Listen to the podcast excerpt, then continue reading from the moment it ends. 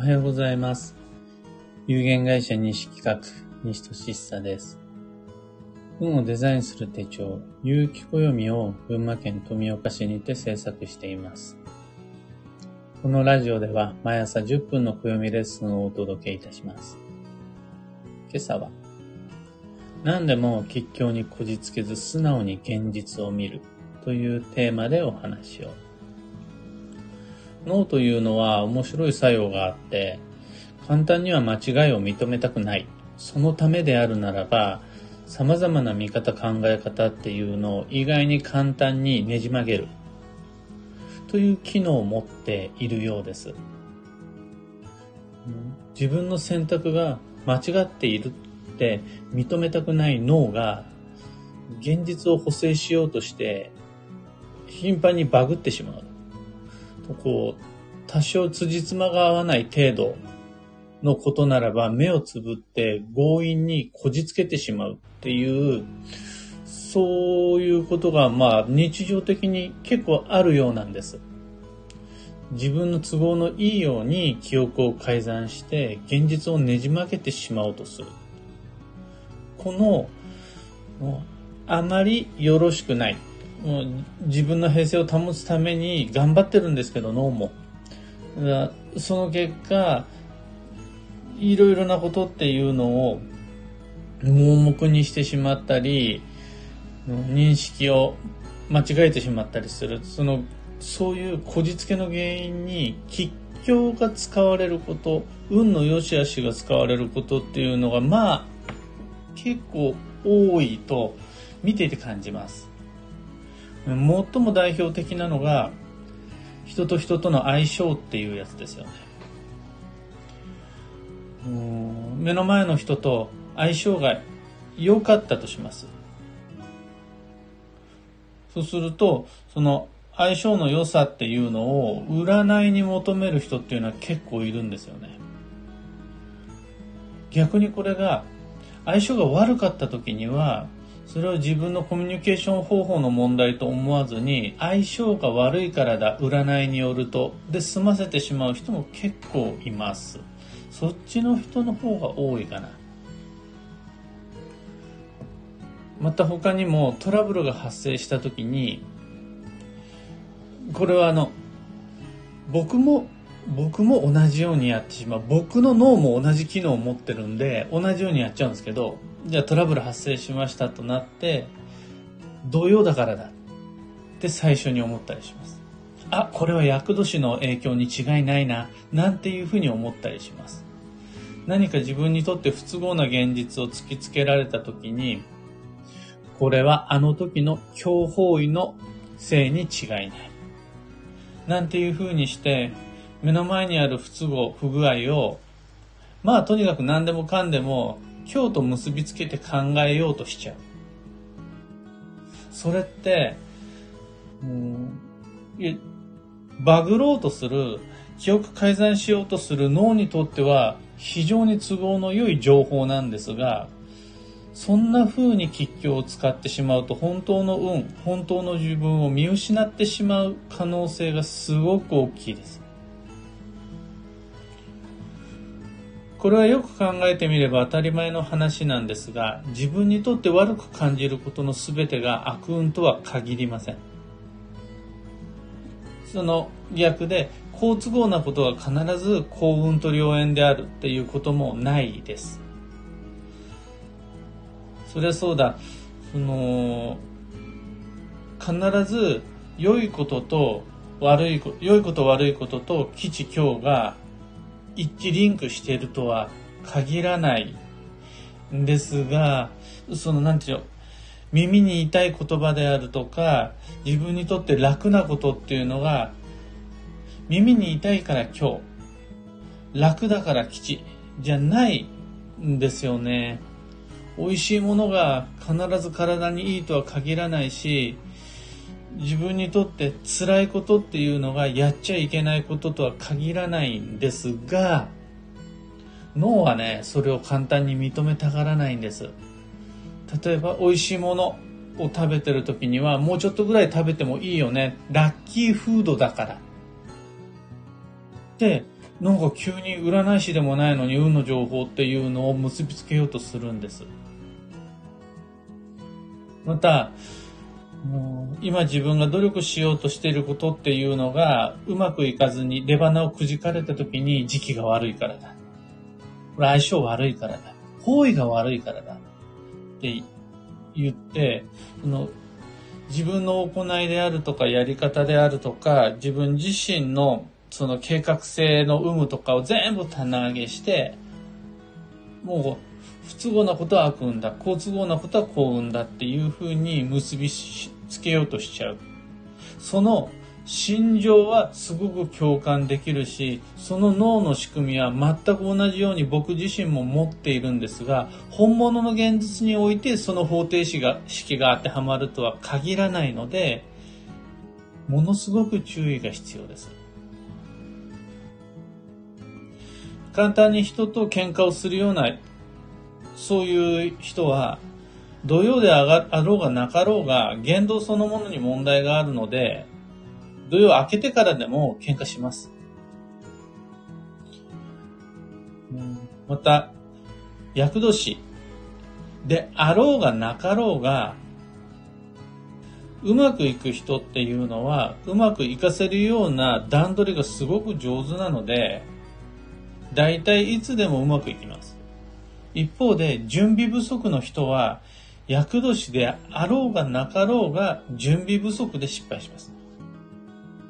これは自分の運勢とかじゃないんですよね。段取り準備根回しの有無が本来の自分自身の行く末を決めるわけです。当然、今自分が病気になったとして、エアコンが壊れたとして、何かしらの不都合に遭遇したとして、その原因が強法医であるって思い込むのはものすごく時期尚早です。強法医の原因っていうのもあるかもしれないですが、この世界の運は方位の吉凶だけで成立しているわけではないので、何でもかんでも強法医のせいにするのは方位の神様が怒りますよ。そ、それは、ちょっとあの、判断が足りない、浅いと思い。で、実際暦を用いた鑑定をするときに僕が最初にやることっていうのが、まあまあまあ、吉凶っていうのは確かに理論がありますよ。運勢学も法医学も仮想学もあります。ありますが、今トラブルってるその原因って大体は自分自身に原因ありませんかで、思っちゃったりするし、実際に鑑定の現場でまず確認するのはそこだったりします。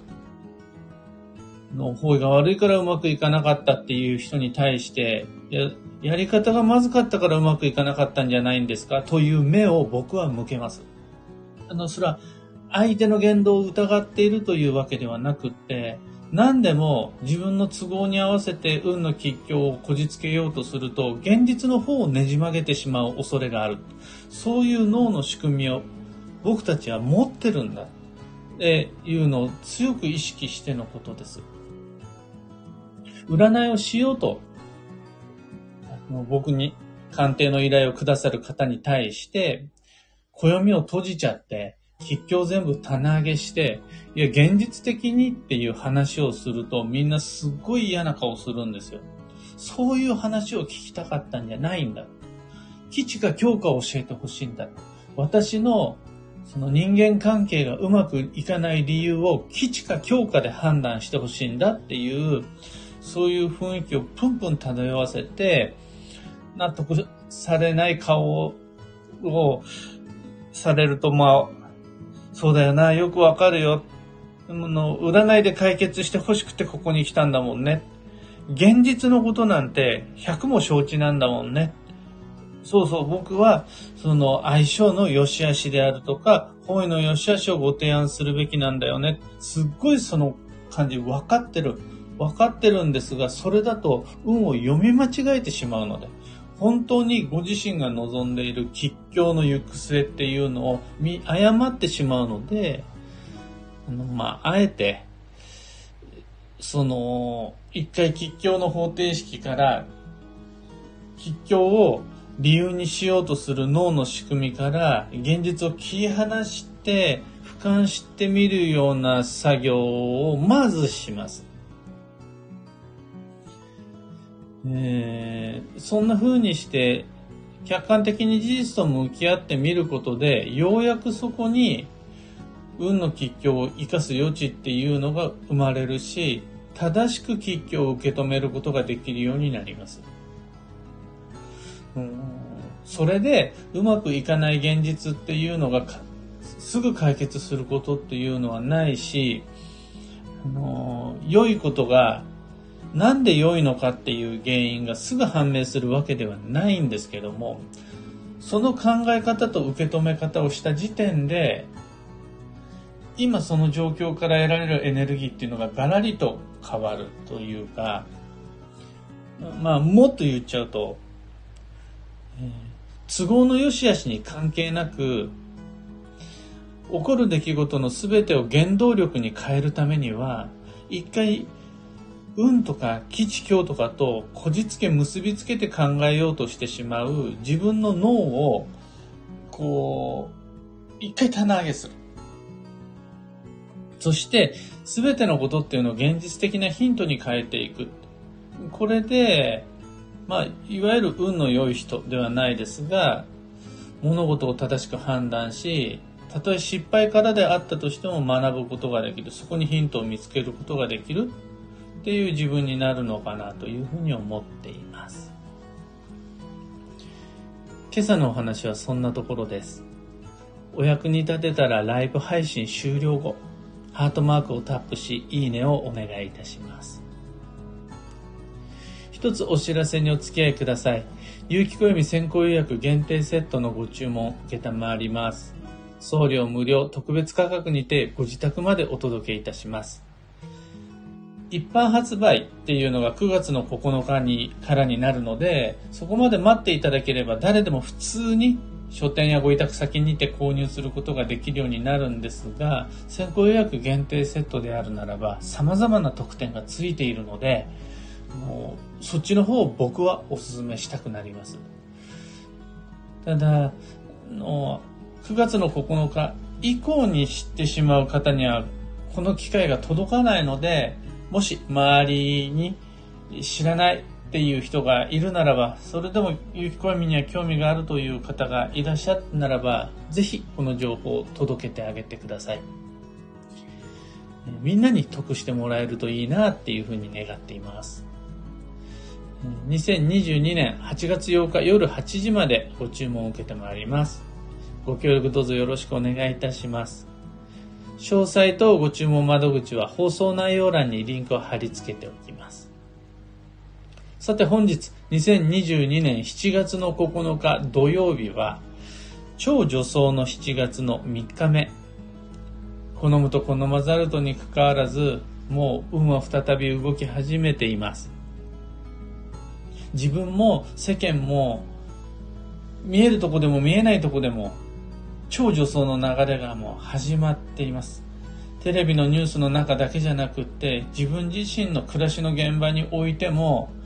超繁忙の8月に向かった様々な態度っていうのを意識すれば見つけられるはずです。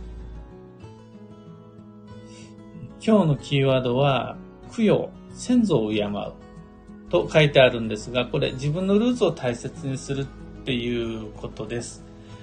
お仏壇やお墓っていうのがすぐ近くにあるならばそこに手を合わせるのもいいし、神社仏閣に手を合わせることも実は供養につながります。神道仏教の根本っていうのは先存供養だったりします。え、幸運レシピはアジ。旬の魚介を食べましょうっていうのは今日の幸運のレシピです。例えば、魚介はアジ以外にも岩牡蠣であるとかスズキウニ、スルメイカ、シジミなどなどいろんな美味しい栄養補給があります。以上、迷った時の目安としてご参考までに。ところで、聞く暦ではツイッターにてご意見、ご質問募集中です。知りたい運の知識であるとか、今回の配信へのご感想などなど、ハッシュタグ聞く暦をつけてのツイートお待ちしています。それでは今日もできることをできるだけ、西企画西俊久でした。いってらっしゃい。かやさんおはようございます。ひでみんさんおはようございます。中さんおはようございます。これはテノールさんって読むのかな？おはようございます。ゆうさんおはようございます。ゴリダスさんありがとうございます。ブルースさんおはようございます。エヌシャンチさんおはようございます。ズーちゃんさんおはようございます。ひでみんさん、ついつい土曜だからとか相性が合わないとか思っちゃってました。自分自身を変えることも必要なのですね。ねこれが難しいところで、実際土曜だから起こるトラブルっていうのもあるし、相性の良し悪しで決まってしまう人間関係で実際あるんです。あるんですが、それとは別に結構強引に運の辻褄合わせや事実のねじ曲げを行おうとするのが脳だったりするんです。この機能は僕自身もあるのですっごいよくわかるんです。